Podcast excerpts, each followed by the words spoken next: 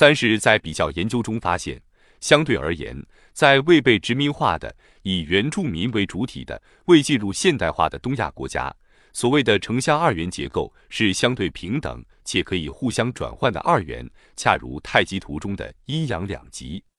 城乡经济社会文化不同质，治理不同构，按照各自所处条件的需要，有更多的制度选择余地。反观在东亚华人社会里被殖民化的比较彻底的中国香港和新加坡，虽然发达到只有城市而没有乡村，不再受制于城乡二元结构，但照样有贫富二元结构。这次新冠肺炎疫情中。被打击的主要是其弱势贫困群体。新加坡二零二零年四月份以来的新冠肺炎确诊数的高速增长，主要爆发在外来打工者以低租金租住的祖屋，而中国香港的疫情也是爆发在低收入者居住的出租屋。但是，中国近年来资本下乡势不可当，名为城乡一体化，实为自毁长城，打破城乡二元结构，下到乡村。金融资本支持房地产资本大量进军县域经济，一些地方政府不惜以增加负债、向后任和向中央甩锅的方式来配合投机资本占有乡村资源，以实现资源资本化的获利。虽有各地普遍性的集村并镇、跨区出让集体建设用地指标来牟利，有关部门集中上收本属乡村的教育和医疗资源。迫使农民把户口转到中心城镇，才能让孩子上学、老人看病，同时为地产商们消化掉过剩的县域房地产泡沫。这相当于有关权力部门向农民直接转嫁四线以下加快城市化的所谓现代化成本。另一方面，乡村振兴战略实施以来，已经发生稀缺要素回流三农领域的可喜变化，市民下乡与乡贤返乡也已经蔚然成风。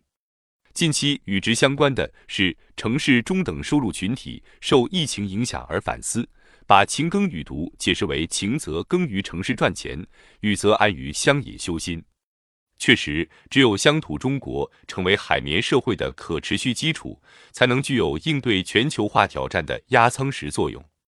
基于以上观点调整，我们对中国领导人近年来提出的城市化与逆城市化相辅相成持积极评价。高度认同官方正在推动的城乡融合战略，这些重大的政策思想创新都应该融入新确立的国内大循环为主体的发展方针。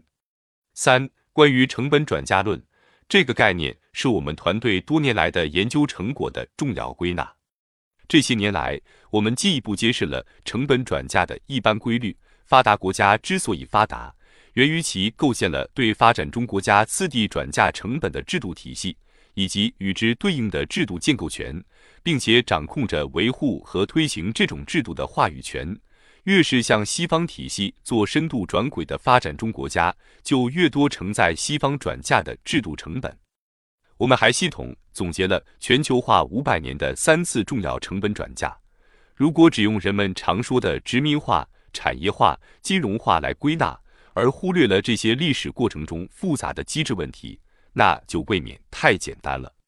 恰恰是这些客观不可逆的规律，才值得今天的人们格外重视。比如，英国工业化鼎盛时期，因在全球殖民占有资源和市场双重收益，并随之推高对国内生产制造的需求，而有恩格斯关于英国的工人阶级已经资产阶级化了的看法。可见是海外殖民化收益从经济基础上瓦解了工人运动的发动条件。另一方面，二战后发达国家的实体产业大规模向发展中国家转移，最先移出的恰恰就是劳资矛盾最尖锐、对生态环境破坏最严重的低端制造业部门。而发展中国家承接了这些低端产业。就意味着已将这些产业内生的对抗性矛盾承接了进来，却不再有当年英国靠全球收益来化解这些矛盾冲突的条件。这样的例子还有很多，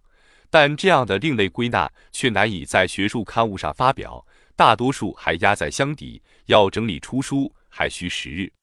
不过也有可喜的进展。我们团队近期完成了关于全球化成本转嫁大趋势下新兴国家发展经验的比较研究，书稿已经交付给出版社。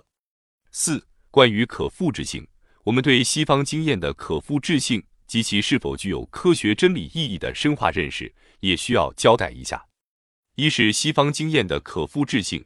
其实内含着以西方现代化作为样板，追求西方模式的预设，本来就内在地具有意识形态给定的政治正确。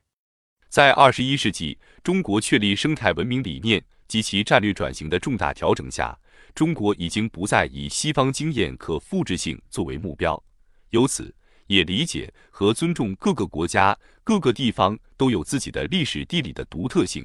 因而人类世界不必要确立统一的目标，也不需要任何单极霸权承担领导世界的责任。二是社会科学，即使把可复制性当作是否具有科学性的一个检验标准。也需要知道，任何人都不可能两次踏入同一条河流的基本常识，不应在行动上追求简单复制样本，而是对所谓一般性规律的重复发生做证伪，才能提示那些自诩削足适履的学问家，无论怎样拔掉头发，也离不开地球给定的本地化约束。三、补充解释：第一，新世纪宏观形势变化。对“三农”问题产生了新的影响机制，超出了本书的分析范围。本书收入的大多数文字是两千年之后我的演讲整理稿。当年受美国新经济危机的影响，国际资本开始向中国沿海地区重新布局，直接推动二零零三年中国成为外商直接投资 FDI 第一的国家。随之，农村劳动力大量进入城市和工业开发区打工。导致二零零四年以后，农村出现空心村，城市出现劳工荒。